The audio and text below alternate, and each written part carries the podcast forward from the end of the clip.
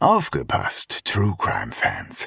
Am 8. Juni 2024 bringen Zeno, Shaggy und Lisa ein exklusiv für diesen Abend gestaltetes Sommer-Special ihres True Crime Podcasts Mörderische Heimat auf die Bühne. In der einzigartigen Open-Air-Atmosphäre des Museumshofes Fulda werden dabei zwei echte Kriminalfälle zum Thema Sommer, Urlaub und Reisen vorgestellt. Zwei Fälle aus fernen Ländern, in denen einige von uns vielleicht auch schon ihren Urlaub verbrachten. Denn nicht nur in Petersberg und Poppenhausen geschehen Verbrechen. Auch in Portugal, Phuket oder Polynesien. Dazu gibt es wie immer spannende Einblicke hinter die Kulissen des Erfolgspodcasts Made in Fulda. Tickets gibt es bei allen bekannten Vorverkaufsstellen und unter kreuz.com.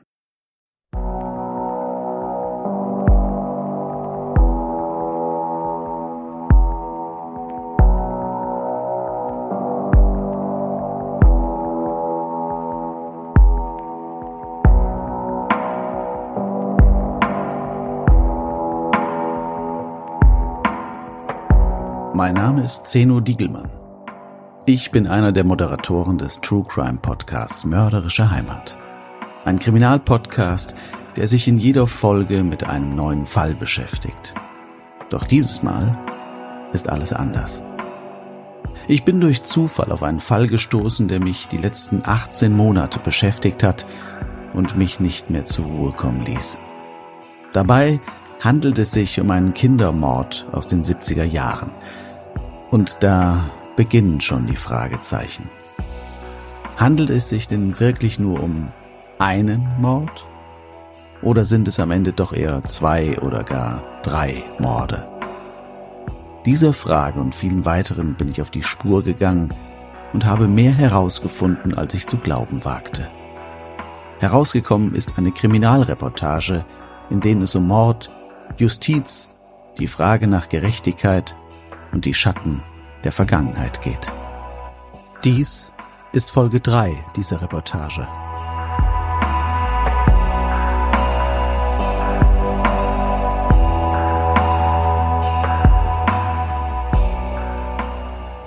Hallo, liebe Hörerinnen und Hörer. Willkommen hier zum dritten Teil dieser Sonderstaffel, möchte ich es mal nennen.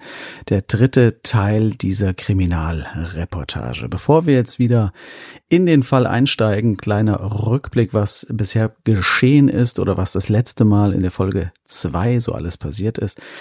Wir haben also die uns nun doch erreichten Unterlagen alle durchschauen können. Lisa hat mir dabei geholfen. Wir haben alles ein bisschen ausgewertet. Ich habe mich der Fallrekonstruktion so gut es ginge gewidmet und Lisa der Biografie des Täters.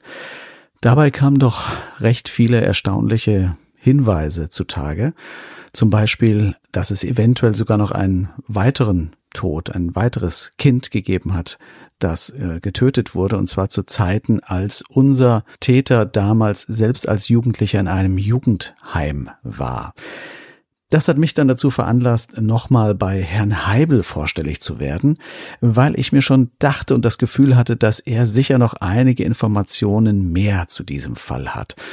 Und so habe ich mich dann wieder angemeldet, bin zu ihm gefahren und ich glaube, er hat schon damit gerechnet, dass ich noch einige Fragen hätte, wie das Ganze gelaufen ist und was ich dann noch alles gehört habe und was dann noch alles herauskam. Das war doch ganz erstaunlich und was im Anschluss dann noch passiert ist, das hört ihr später und ich verspreche euch jetzt schon, das ist einiges. Also, viel Spaß mit dem dritten Teil dieser Kriminalreportage.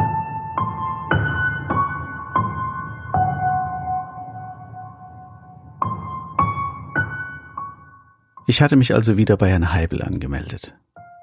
Diesmal hatte ich allerdings vorher gesagt, dass mir die Unterlagen schon sehr, sehr viel geholfen hatten und mir einen Einblick über den Fall gegeben hatten, über den ich eigentlich sprechen wollte. Bisher hatten wir eher allgemein über solche Taten gesprochen, über Täter, aber insbesondere über unseren Fall, über Klaus Dieter S., hatten wir bisher geschwiegen. Jetzt wollte ich genau wissen, was er zu diesem Fall zu sagen hatte. Wodurch war er auf Klaus Dieter S. aufmerksam geworden? Ja, auf diesen Fall bin ich aufmerksam gemacht worden von einer Bekannten. Äh, es war eine Therapeutin, die hat mir einen Zeitungsartikel geschickt äh, mit der Überschrift, äh, war aus der damaligen Berliner Zeitung, Beichte eines Kindermörders, er warnt alle Eltern. Und ähm, parallel jetzt zu dieser Nachricht äh, haben wir uns ohnehin in einen Maßregelvollzug ähm, äh, hier in der Nähe von Koblenz äh, mit pädophilen Straftätern auseinandergesetzt. Und äh, insofern fand ich das jetzt erstmal interessant und spannend. Wie lebt so ein Kindermörder äh, halt eben nach der Haftentlassung, also wenn er dann halt eben auch aus der Maßregel, war ja auch im Maßregel dieser Mann hier, mhm.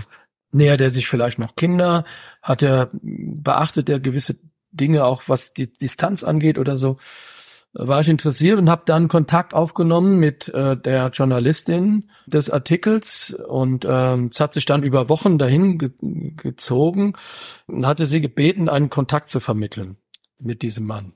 Ich habe ihn dann mal angerufen. Das heißt, da war er auch schon wieder draußen? Oder? Ja, da war ich schon lange draußen, da war ich schon fünf Jahre draußen, kann ja. man sagen. Das war im Jahre Ende 96, mhm. äh, November, Dezember habe ich mich bei ihm gemeldet zum ersten Mal und äh, er, er tat dann ganz offen und so und hat dann so einen Vorschlag gemacht. Ich habe gesagt, ich wäre sehr interessiert an ihrem Leben und vor allen Dingen, wie sie jetzt äh, nach der Haft äh, damit klarkommen und auch äh, hier wieder integriert äh, worden sind. Ja, und dann haben wir uns so unterhalten. Dann sagte er, ja, er wäre bereit, mir erstmal seine Memoiren zu schicken. Seine Memoiren. Hatte sie genannt, ja, ja, Memoiren. Äh, die hätte er im Knast geschrieben und äh, die würde er mir jetzt mal schicken. Oh, bin ich mal gespannt. Ja, und dann hat sich das wieder viele Wochen dahin gezogen. Äh, zwischenzeitlich ähm, hatte ich nochmal dann äh, immer mal wieder mit ihm telefoniert, habe auch Kinderstimmen im Hintergrund gehört. Er war da sehr geschickt. Er wusste ja, dass ich das höre. Hat gleich gesagt, ja, ich passe da auf die Nachbarskinder auf und so. Na, denke ich, das sind ja auch irgendwie komische Zustände, hm.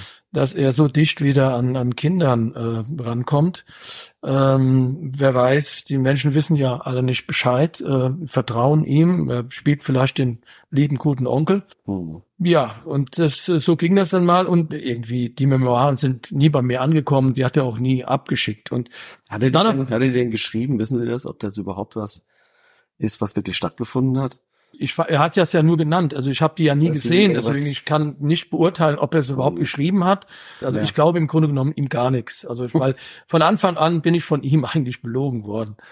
Äh, okay. Das ist schon mal nicht ein gutes Zeichen letztendlich für jemand, der ja vielleicht als in Anführungszeichen geheilt entlassen wurde. Reintegriert werden soll. Also das kann ja irgendwie so nicht gehen. Und ähm, dann irgendwann zum 15. Mal der Anruf, ist noch nichts angekommen, wie sieht's aus? Hat er gesagt, ja, er hätte mit seiner früheren Therapeutin gesprochen und sie hätte ihm abgeraten davon, mir das zu schicken. Also das heißt, da hat er sich ja selber korrigiert. Er hat ja vorher schon behauptet, er hat es mir geschickt, er hat es aber gar nicht geschickt. Und dann hat er auf einmal gesagt, ja, nee, es ist mir abgeraten worden. Ja. Und dann hat er gesagt, ähm, ja, aber ich bin bereit, Ihnen alle Fragen zu beantworten. Sie können mir Fragen stellen, schicken und ich werde sie Ihnen beantworten. Ja, und dann habe ich ihm so einen kleinen Fragekatalog geschickt mit meinen Fragen. Mhm. Dann ging das Prozedere wieder von vorne los. Ne? Ja, ich hab's äh, weggeschickt, ja, ist nicht angekommen. Da ging das wieder so hin und her und hin und her. Im Grunde genommen hat er das nie beantwortet, auch nie abgeschickt. Aber das hat er dann so hat vielleicht gedacht, irgendwann meldet er sich nicht mehr, hat keine Lust mhm. mehr oder so. Aber je, je mehr er mich belogen hat, und, äh, umso mehr bin ich dran geblieben. Also mhm. er hat eigentlich das Gegenteil erreicht ja, bei ja. mir. Also andere Menschen hätten gedacht, ach komm. Aber warum hat er nicht dann gleich gesagt, nee, will ich nicht? Ist das eine Eitelkeit, eine gewisse? Oder was, was, was ist dann die Motivation? von so Leuten, dass die dann trotzdem in Kontakt treten und das auch mehr oder weniger aufrechterhalten. Ne? Also ähm, das fängt ja bei diesem Zeitungsartikel an jetzt, wo ich sage, das ist ja schon, äh, schon sehr selten, wenn der jemand, der ein Kind ermordet hat, sich erdreistet, äh, hier öffentlich in Anführungszeichen eine Beichte abzulegen und alle Eltern zu warnen. Also im Grunde für, für sich selber. Ja. Also das ist ja schon mal sehr, sehr ungewöhnlich. Also, Absolut. Also ähm, insofern hat er in jedem Fall auch so ein Mitteilungsbedürfnis. Ja, er möchte dadurch ähm, ja auch Zuwendung äh, erreichen. Mhm. Also er, er hat da wohl einen Riesenbedarf, äh, ne, eine Lücke an, an Zuwendung, die ihm da fehlt. Und er versucht es dann damit halt eben irgendwie hinzukriegen und auszugleichen und, und wagt dann diesen, diesen Schritt letztendlich auch an die Öffentlichkeit. Eitelkeit und Mitteilungsbedürfnis. Gesehen werden. Vielleicht sogar geliebt werden. Das kommt einem nicht unbekannt vor, wenn, wie wir schon gelernt haben, er im Kinderheim und in seiner frühesten Jugend solch schlimme Dinge erlebt hat. Es würde in das Psychogramm eines solchen Täters hervorragend hineinpassen. All das, was mir Herr Heibel hier gerade erzählt, ist natürlich komplett neu für mich. Er hat also tatsächlich versucht, den Täter zu kontaktieren und hat es auch geschafft. Hat er ihn auch persönlich kennengelernt? Ja, es war dann so, dass äh, sich ergeben hatte, dass bei einem der Anrufe ja diese Kinderstimmen zu hören waren und ich dann äh, ja auch von ihm immer wieder versetzt wurde. Also es kam nicht nie was an. ähm, und dann habe ich einfach gesagt, also ich würde ihn mal spontan besuchen kommen, wenn ich ohnehin in Berlin sei. Also das waren so die Worte und äh, dann hat sich was äh, beruflich ergeben, dass ich da ähm, eine Behinderten nach äh, Berlin begleitet habe eine Flugreise halt eben übers Wochenende. Und dann habe ich gesagt, auch gut, dann passt das ganz gut. Dann nimmst du da ein Hotel und dann fährst du einfach mal spontan bei ihm vorbei. Das habe ich dann auch gemacht, habe dann geklingelt. Das ist äh, ein Hochhaus gewesen von, was weiß ich, äh, zwölf oder noch mehr Stockwerke. Äh, und ich habe dann bei ihm geklingelt und äh, dann plötzlich war ein Junge, ein, ein Kind äh, äh, an der Sprechanlage und der hat auch ganz schnell aufgedrückt, ne, auf den Drücker und dann war ich drin. Und dann bin ich erstmal hoch halt in das Stockwerk und klar, jetzt war ich drin. Jetzt hätte er natürlich auch so nett aufmachen brauchen. Mhm. Aber der Junge machte dann auf und irgendwo bin ich dann bei ihm rein. Und es war halt eben schon so eher noch winterlich, also es, es war eigentlich kalt, also ja. es war nicht Sommer, dass man halt leicht begleitet rumlief. Und dann habe ich den Jungen halt eben, der hatte da auch so eine Hornbrille an, eine dunkle Brille an. Wie alt war der Junge? Der war so 13, 14 Jahre alt. Beide hatten kurze Hosen an. Jetzt ist ja, wenn man jetzt irgendwie ein Spiel macht, was weiß ich, Schach, Mensch ärgert dich oder sonst was, muss man keine kurze Hose anziehen, im, im, im Raum nicht unbedingt. Nicht zwingen, ne? Und äh, dann habe ich gedacht, ja, das ist alles so unpassend. Und äh, dann bin ich tatsächlich da vielleicht mal drei, vier Minuten bei ihm drin gewesen, also drei Minuten, vier Minuten höchstens. Und dann hat er gesagt, ja, ich käme jetzt äh, ziemlich spontan, war ja nicht angemeldet. Und äh, er hätte jetzt dem Jungen versprochen, äh, der Junge hat PC bekommen angeblich und er wollte ihm den einrichten. Mhm. Und das hatte ihm jetzt versprochen und deswegen wollten sie jetzt jetzt weg. Und äh, ja, hm. da bin ich noch ein bisschen zu brav und zu anständig gewesen. Das wird mir heute vielleicht so nicht mehr passieren. Ähm, dann habe ich äh, dann gedacht, okay, gut. Ja, sagt er, äh, kommen Sie später noch mal, dann und dann äh, mhm. und äh, dann können wir reden. Ja gut, ich hatte das Wochenende, okay, gut, dann fahr ich dann noch mal hin später, ne? Ja. Stunden später, auch am nächsten Tag. Der hat nicht mehr aufgemacht. Ja.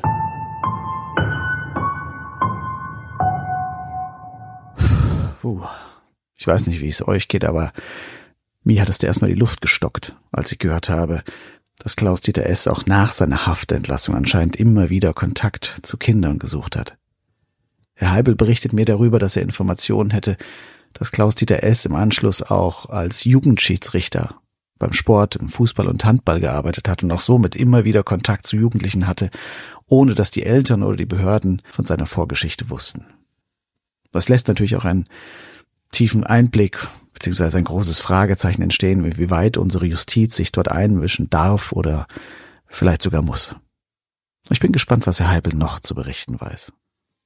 Und ich habe gedacht, was machst du jetzt? Irgendwie, die Lage ist ja nach wie vor besorgniserregend und, und dieser Junge und sowas, der ging mir dann auch nicht mehr aus dem Kopf. Ich weiß bis heute, wie der aussieht. Ja. Also das äh, ist irgendwie so, so Sachen vergisst man irgendwie nicht. Mhm. Ganz merkwürdig. Ich könnte den, wenn ich gut zeichnen könnte, könnte ich ihn heute noch zeichnen. Und ich habe gedacht, ich rufe mal die Hausmeisterin an. Die kriegt hier auch immer viel mit hier in dem Haus. Und habe es geht äh, um jemand äh, hier aus dem Haus und äh, haben wir gesagt und also nach den ersten paar Sätzen hat er direkt gesagt, das ist doch der, boah, das kann doch wohl nicht wahr sein. Ich habe doch immer schon gedacht. Und, und, und. Hm. Und ich habe schon so oft Kinder bei dem aus der Wohnung rausgeholt. Ne? Okay. Die war also erstmal auch äh, fix und fertig, dass, äh, dass er das schon mit Kindern gemacht hat, was er, hm. was ihm dann früher, dieser, dieser Mord und alles, ne, das war ja ganz gruselig dann auf einmal. Ähm, und ähm, sie hat dann direkt auch Namen genannt äh, von Kindern, die dann bei ihm in der Wohnung waren und und und. Und ich habe dann mit einigen Eltern gesprochen, die dann, einige waren auskunftsbereit. War Nur um das klarzustellen. Natürlich muss man aufpassen, dass man niemanden einer Tat bezichtigt, die er nicht begangen hat. Dennoch lassen die ganzen Indizien dafür sprechen, dass unser Täter auch nach seiner Entlassung tatsächlich immer wieder Kontakt zu Kindern gesucht hat. Inwieweit es dabei zu Übergriffen kam, lässt sich schwer beweisen. Doch Herr Heibel hat auch hierfür ein paar Hinweise. Da war zum Beispiel einer dabei, der hat dann erzählt, dass er mit 15, 16 einen Moped-Diebstahl begangen hat. Ne? Ein Moped geklaut. Und äh, dann ist er von zu Hause weggelaufen und die Polizei hat ihn gesucht. Und äh, dieser Mann ähm, hat dann äh, sich um ihn gekümmert, in Anführungszeichen, hat ihn aufgenommen, also sich in der Wohnung. Ja, und dann hat der, der Junge dann erzählt, dass er ähm, eines Abends dann äh, auch einen Pornofilm eingelegt hat, also dieser Mann, und ihm immer näher gekommen ist. Ne? Also mhm. ist immer näher gerückt, hat ihn am Oberschenkel gestreichelt, fing an zu streicheln mhm. und so und hat ihn gefragt, äh, hat gebeten, doch mit ihm ins Bett zu gehen. So und dann hat er, wie er mir gesagt hat, hat er mh, hm, das abblocken können, wobei ich nicht ganz sicher war, ob er wirklich das geschafft hat. Aber wir ja. wollen ja nicht schlimmer machen, wie es ist. Ja sondern dass es Fakt ist, dass er gesagt hat, nein, äh, ich will nicht. Das hat er dann wohl akzeptiert, erstaunlicherweise. Passt eigentlich gar nicht zu, zu seinem Profil, das zu akzeptieren. Äh, und am nächsten Tag, tagsüber war der immer der Mann auf die Arbeit und äh, er war dann allein in der Wohnung. Und dann hat er mal ein bisschen rumgeschnüffelt in der Wohnung und dann ist ihm die Ermittlungsakte in die Finger gefallen von dem Mann die Ermittlungsakte von dem Von Fall diesem Verbrechen in, in Fulda. Ja, ja. Okay. Dann hat er die gelesen, hat auf einmal festgestellt, Mensch, der hat ja ein Kind ermordet. Und dann hat er, da liest dem eiskalt über den Rücken und dann hat er das, das Haus äh, verlassen, ist abgehauen, ist geflüchtet. Mehr als verständlich. Die Ermittlungsakte. Genau das, auf das ich so lange warte und hoffe, dass ich die auch nochmal in die Finger bekomme. Aber ob das passieren wird, weiß ich leider noch nicht. Aber das war noch nicht alles, denn der Heibel weiß, dass unser Täter Klaus-Dieter S. im Anschluss aus Berlin weggezogen ist und zurück nach Hessen kam. Es sind auch mehrere Kinder auch äh, vernommen worden. Und es war dann letztendlich schon so geendet, dass ähm, ihm keine Straftat sicher nachgewiesen werden konnte. Also der 15-, 16-Jährige, der war mhm. ja schon über 14. Mhm. Ähm, und äh, da ist ja dann weiter keine Gewalt oder sowas im Spiel gewesen. Er konnte sich dann da retten. Aber die Umstände waren natürlich klar. Ja. Äh, von den Umständen her ist klar gewesen, der Mann ist nicht geheilt in dem Sinne. Ne? Also das ist ihm schon jedem klar gewesen. Aber die Justiz war da machtlos. Insofern passiert können sie nicht aktiv konnte werden. nichts machen. Ja. Aber ähm, die Menschen dort waren natürlich aufgeschweckt, ist klar. Ähm, insofern war einfach verbrannte Erde und der ist dann ähm, plötzlich geflüchtet von Berlin. Man kann sagen geflüchtet, weil er hat keine ordentliche Wohnungsauflösung gemacht, weil später halt eben auch dann äh, vom Gericht her diese Wohnung aufgelöst werden musste und ähm, sonst hätte man ja in aller Ruhe jetzt auch wegziehen können. Hat sich dann eine andere Stelle gesucht. Ähm, in Hessen, ähm, der Nähe von Frankfurt und äh, ist dort bei einer Firma auch untergekommen. Hm. Herr Heibel berichtet mir dann noch davon, dass Klaus-Dieter S. auch hier schon bald den Kontakt zu einem Jungen aus der Nachbarschaft suchte. Als dies bekannt wurde und die Behörden informiert wurden, zog Klaus-Dieter S. bald darauf auch von hier wieder fort.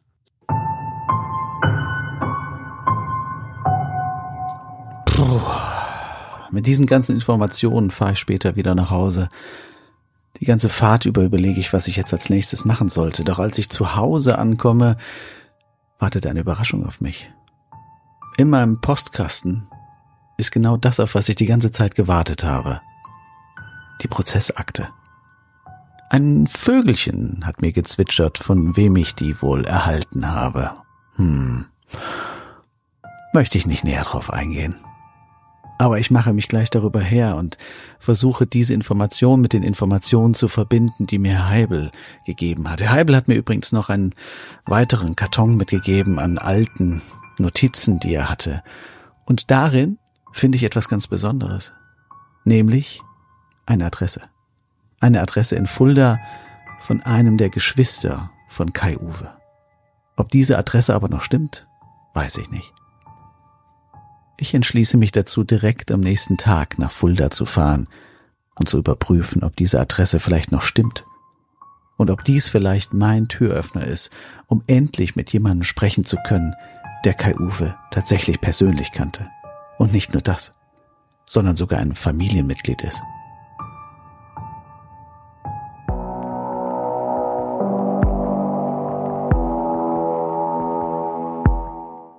Werbung ja, einige von euch wissen ja, dass ich nicht immer als Autor und Podcaster gearbeitet habe. Ich habe mal vor langer Zeit Sport studiert, bin also tatsächlich Sportlehrer und habe auch sehr lange in einem Fitnessstudio als Sporttherapeut gearbeitet.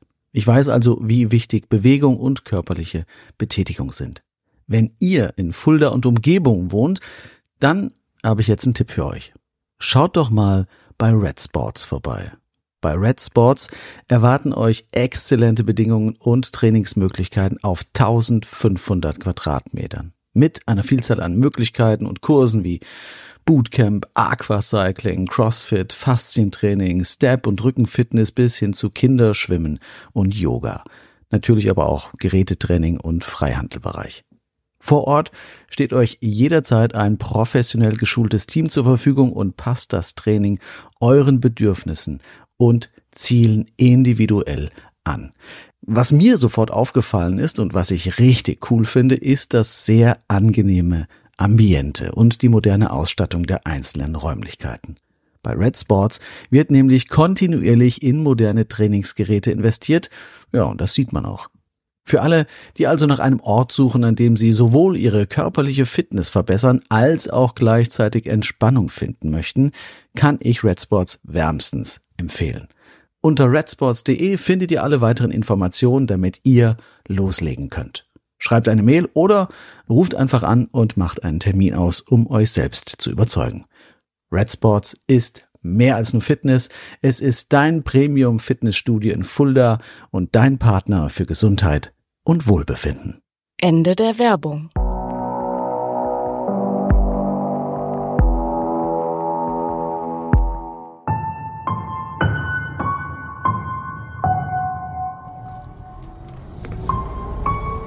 Das ist jetzt hier gleich die Adresse. Das ist ein Neubaugebiet, sieht sehr schön aus. Neubaugebiet ist auch gut. Es spricht eher dafür, dass man hier nicht gleich wieder wegzieht, wenn man hier baut.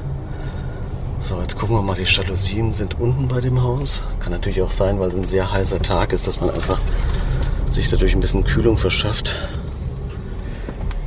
Aber mal schauen, ich klingel einfach mal. Bin ein bisschen aufgeregt. Aber mal gucken, ob überhaupt auf der Adresse noch der richtige Name steht. Mal schauen. So, gehen wir, gehen wir einfach mal hin, ganz frech. Tatsächlich, ja. Auf dem Namensschild steht schon mal der richtige Name und ich klingel mal. Gucken, ob jemand zu Hause ist.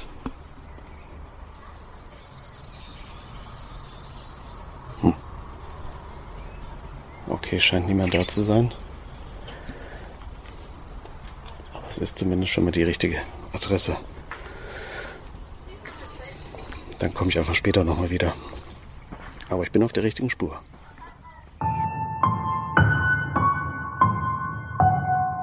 Doch auch als ich später wiederkomme, öffnet mir niemand die Tür. Die Jalousien sind heruntergelassen. Es könnte also auch gut sein, dass die Familie oder der Angehörige noch im Urlaub ist. Ich möchte aber nicht kampflos das Feld verlassen und entscheide mich dazu, eine Nachricht zu hinterlassen. Dazu gehe ich zurück ins Auto, hole einen Kugelschreiber und suche mir irgendwas, auf das ich schreiben kann, finde aber nur eine alte Weihnachtskarte. Hm, naja, ich hoffe, der Angehörige hat Humor. Ich schreibe meinen Namen darauf und äh, weswegen ich den Kontakt wünsche. Dazu notiere ich meine Handynummer und meine Mailadresse. Ich werfe die Karte ein und hoffe, dass ich Antwort erhalten werde.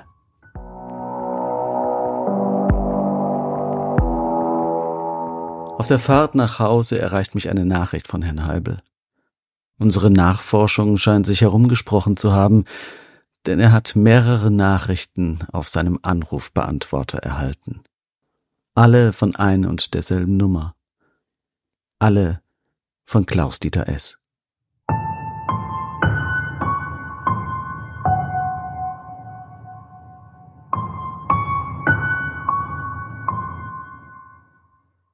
Die Nummer von Herrn Heibel ist durch seine Initiative öffentlich und somit leicht herauszufinden.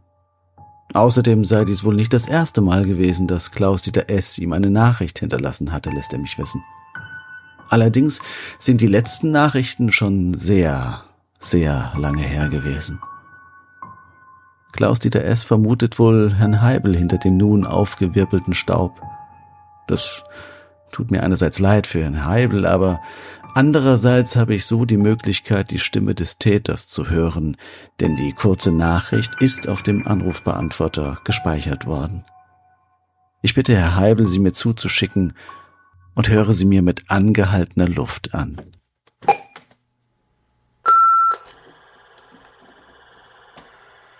Ja, hallo Johannes. Was wirklich? Ich bin jetzt auf einmal. Hat jetzt Angst oder sowas? Du, wir waren heute beim Anwalt. Ja, ich könnte ein bisschen was tun, ne? Jetzt würde ich mich da ein bisschen äh, äh, darauf vorbereiten, gell? Ne? Auf deine Initiative, Geldstrafe und so weiter. Da waren wir heute beim Anwalt, gell? Ne? Überleg dir mal bitte, was du tust äh, äh, zur Zeit, ne?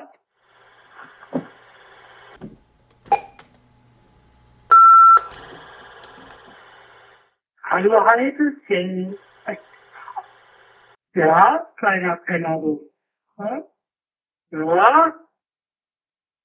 Wunderbar.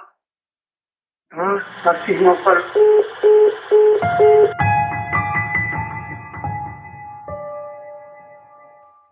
Ich hatte mir die Stimme anders vorgestellt, dennoch hat sie für mich gerade deshalb etwas Bedrohliches.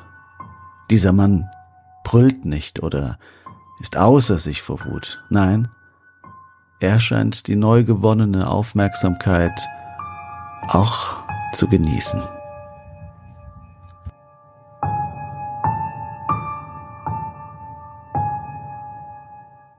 Wieder zu Hause gehe ich die Prozessakte durch. Hm, das meiste kommt mir recht bekannt vor. Schließlich haben Lisa und ich das Ganze schon relativ gut aufgearbeitet. Zumindest gibt es rein vom Ablauf her keine Unterscheidung zu dem, was wir recherchiert haben. Allerdings stoße ich bei dem Bericht auf eine Kleinigkeit, ein Verweis, eine Aussage. Dort haben zwei Mithäftlinge ausgesagt, dass er vor ihnen geprahlt hätte, einen weiteren Mord begangen zu haben. Ein Kindermord. In Berlin.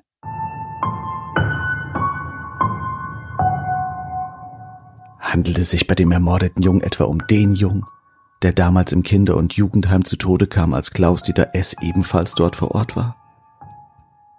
In den Unterlagen finde ich einen weiteren Hinweis der zwei Mitgefangenen von Klaus-Dieter S. Er hat ihnen gegenüber sogar einen Namen genannt. Der Junge hieß Rainer Koch.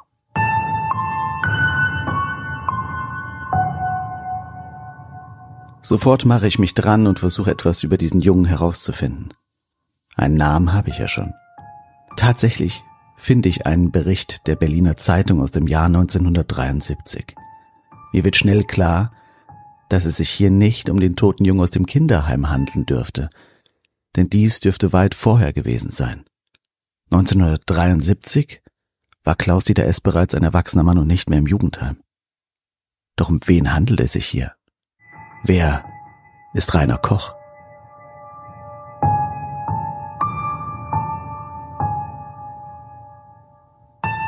Einige Tage später habe ich weitere Zeitungsartikel aus dem Jahr 1973 zusammengetragen und sie ausgedruckt vor mir ausgebreitet. Also, das kann auf keinen Fall der tote Junge aus dem, aus dem Kinderheim sein, denn diese Tat hier geschah am 18. Januar 1973. da war Klaus-Dieter S. 18, pff, ja, fast 19 Jahre alt schon. Da war auf keinen Fall mehr im Jugendheim. Damals muss er schon, ja, muss er wahrscheinlich schon gearbeitet haben, ne? Ah. Aber er war damals definitiv noch in Berlin. Das könnte zumindest schon mal zusammenpassen. Als erstes höre ich mir nochmal die Aufnahmen von Lisa an, die die Biografie von Klaus-Dieter S. aufgearbeitet hatte. Und tatsächlich, in ihren Aufzeichnungen berichtet sie davon, dass Klaus-Dieter S. zu dieser Zeit ab April 1973 ein Zimmer gemietet hatte und bei der Bahn arbeitete. Eine Freundin soll er zu dieser Zeit gehabt haben und bald darauf war er plötzlich Hals über Kopf aus Berlin weggezogen. Hatte dies vielleicht mit diesem Mord zu tun? Ich sehe mir die einzelnen Zeitungsartikel zu dem Fall genauer an, um zu schauen, was dort genau geschah. Also am 18. Januar entdeckt man gegen zwei, nee, 3.30 Uhr in der Nacht die Leiche eines Jungen. Es stellt sich heraus, dass es sich dabei um den zwölfjährigen Rainer Koch handelt. Der Fundort der Leiche wird auch genau beschrieben und zwar, hier, äh, ist es die Stadionallee in Charlottenburg, nahe des Olympischen Reiterstadions. Ja, das sagt mir jetzt nicht viel, aber okay. Das notiere ich mir trotzdem mal. Ja. Reiterstadion in Berlin. Gut, die Leiche von Rainer Koch liegt auf dem Gehweg und ist unbekleidet. Dürfte sich also auch um einen sexuell motivierten Mord handeln, denke ich. Naja, erstmal weiter, ne? Die Identifikation verlief zunächst schwierig, weil zu dieser Zeit zwölf Jungen in Berlin als vermisst gemeldet wurden. Ach ja je. Ach, hier steht sie. Erst am Vormittag gelang es den Beamten, die Eltern des ermordeten Kindes in der alten Prager Straße zu ermitteln. Sie hatten ihren Jungen am Dienstag als vermisst gemeldet. Moment. Gefunden wurde er am 18. Januar. Mal schauen, was das für ein Tag war. Mal gucken. Da googeln wir mal kurz. 18. Januar 1973. Was war das für ein Tag? Der 18. Januar 1973 war ein Donnerstag. Das heißt, wenn er am Dienstag als vermisst gemeldet wurde, war er fast zwei Tage verschwunden. Und dadurch war er eventuell auch zwei Tage bei seinem Mörder. Dann wird er nicht dort an dieser Straße abgefangen und direkt ermordet worden sein. Hm.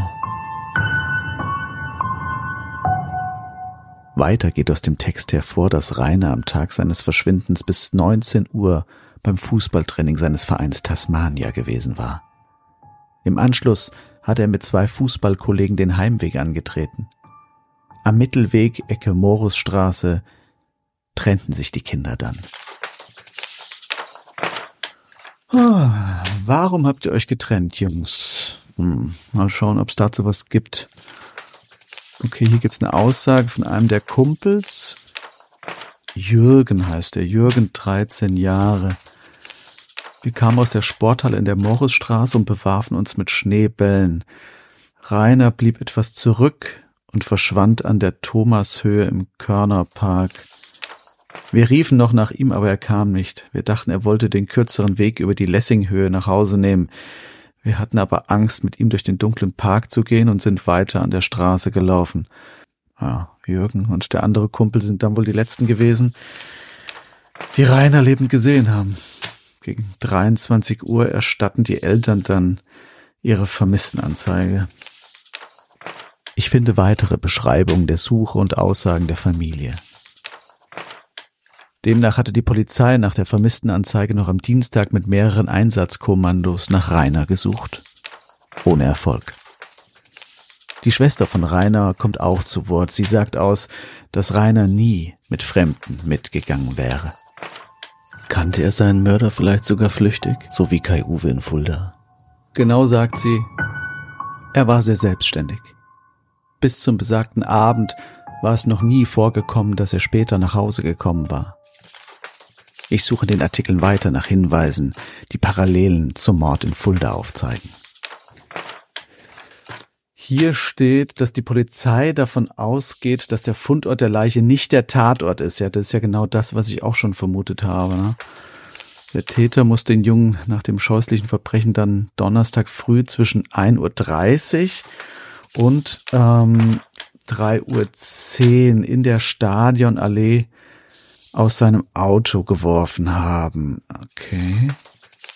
Es ist ferner anzunehmen, dass die Tat selbst in der Wohnung des Mörders verübt worden ist. Ja, glaube ich auch.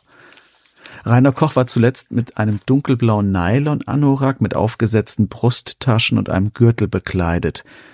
Darunter trug er einen hellblauen Winterpulli mit langem Arm und einen roten Blumenmuster. Mhm. Besonders auffällig sei die braune Korthose gewesen, die der 1,49 Meter große Junge getragen habe. Sie war zu kurz und endete zehn Zentimeter über seinen Schuhen. Dazu hatte Rainer eine Tasche und einen Plastikbeutel bei sich, in dem sich seine Fußballschuhe befunden hätten. Okay.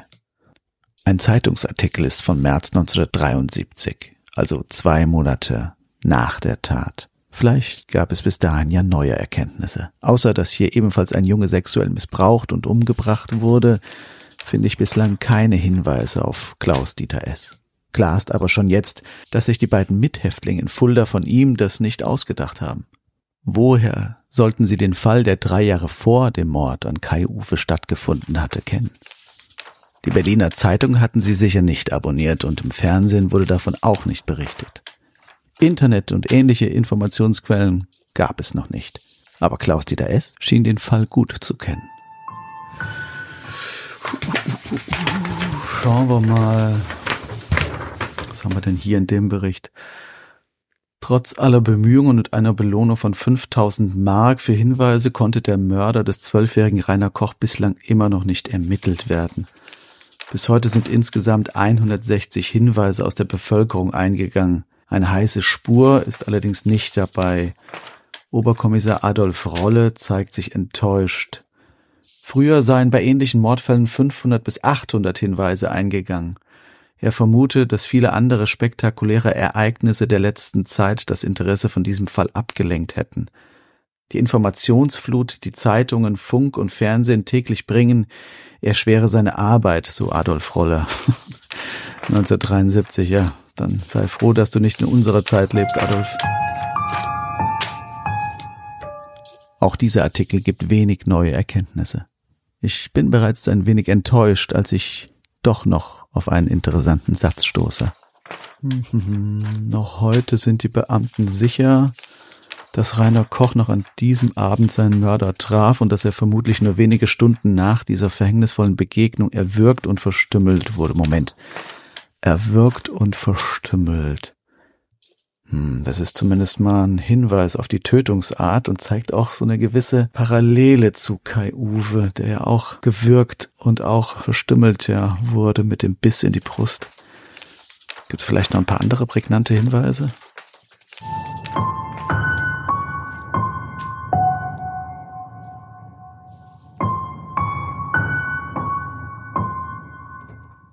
Und tatsächlich gibt der Artikel noch ein paar Einblicke.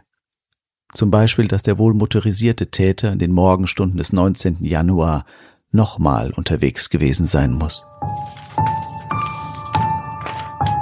Vor einem Grundstück in der Moriner Allee 158 legte der Täter demnach zwischen ein und fünf Uhr morgens die Kleidung seines Opfers ab. Seine gesamte Kleidung war in drei Plastiktüten verpackt. Die eine war eine weiße Plastiktüte der Marke Coop und gehörte Rainer Koch.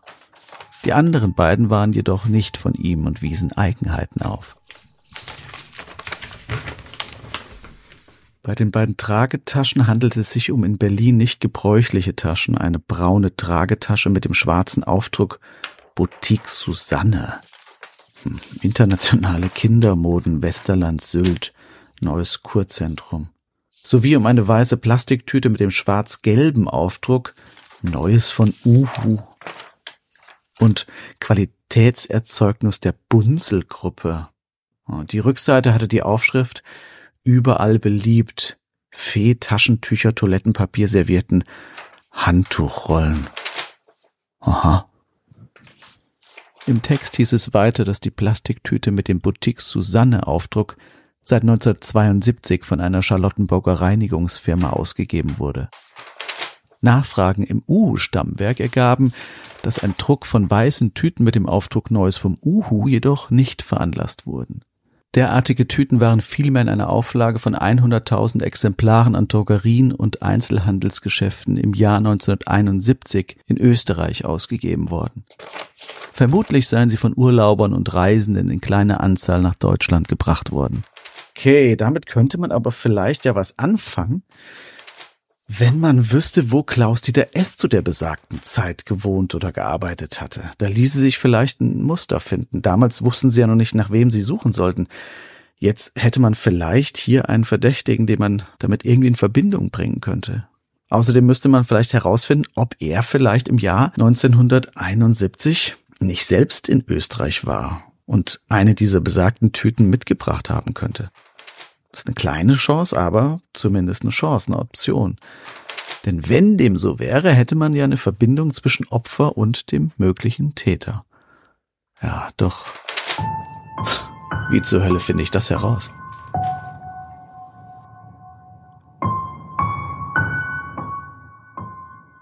Der Mörder von Rainer Koch ist also insgesamt dreimal in der besagten Tatnacht aufgetaucht und niemand hat ihn gesehen. Einmal als er Rainer überwältigt haben musste, einmal als er die Kleidung in den drei Tüten abstellte und einmal als er die Leiche des Jungen entsorgte. Nur gesehen hatte den Täter niemand.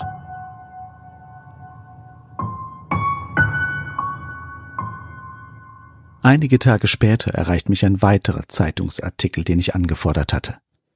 Er stammt aus der Mitte des Jahres und blickt zurück, was seither geschehen war. Leider nicht viel. Doch in einem Absatz erwähnt man fast beiläufig die Ergebnisse der Obduktion.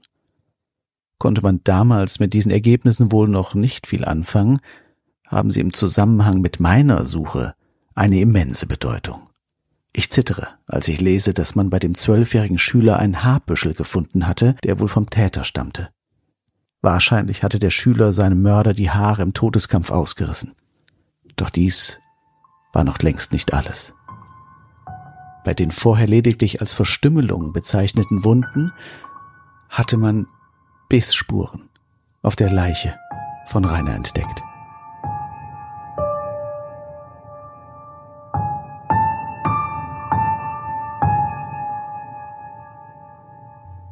Das nächste Mal bei Mörderischer Heimat. Also ich hatte auch mal bei Facebook geschaut äh, und habe geguckt, oh, ist, ist, ist er das? Das ist er. Ja. Ja, ja. Was macht der Täter heute? Und gibt es tatsächlich eine Verbindung zu dem Fall Rainer Koch? In den Obduktionsberichten waren bei beiden Opfern, Kai-Uwe Beck und Rainer Koch, Bisswunden an den gleichen Stellen an Brust und Genitalien beschrieben.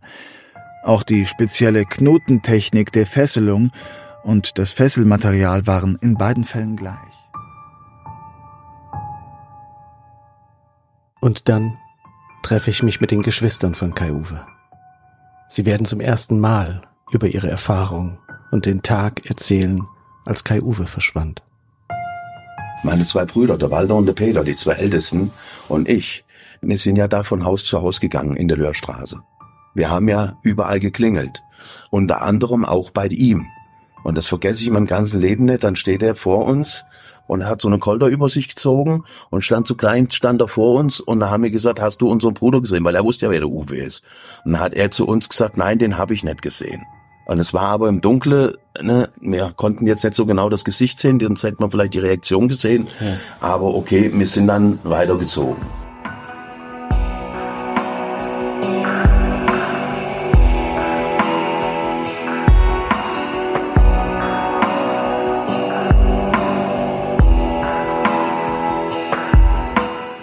Sie hörten eine Produktion von Mörderische Heimat. Idee und Konzept Zeno Diegelmann. Recherche, Drehbuch und Schnitt Zeno Diegelmann. Produziert in den Monkey Studios FFM. mit freundlicher Unterstützung der Stadt Fulda und Rhönsprudel. Ein ganz besonderer Dank an die Familie Beck für ihr Vertrauen und an all diejenigen, die zur Entstehung dieser True Crime Reportage beigetragen haben. Exemplarisch genannt seien hier in alphabetischer Reihenfolge Philipp Bösand, Lisa Cardinale, Nicolas Gasparini, Johannes Heibel, Jo van Nielsen, Professor Gerhard Schmelz, Shaggy Schwarz und alle anderen, die jedoch nicht genannt werden möchten.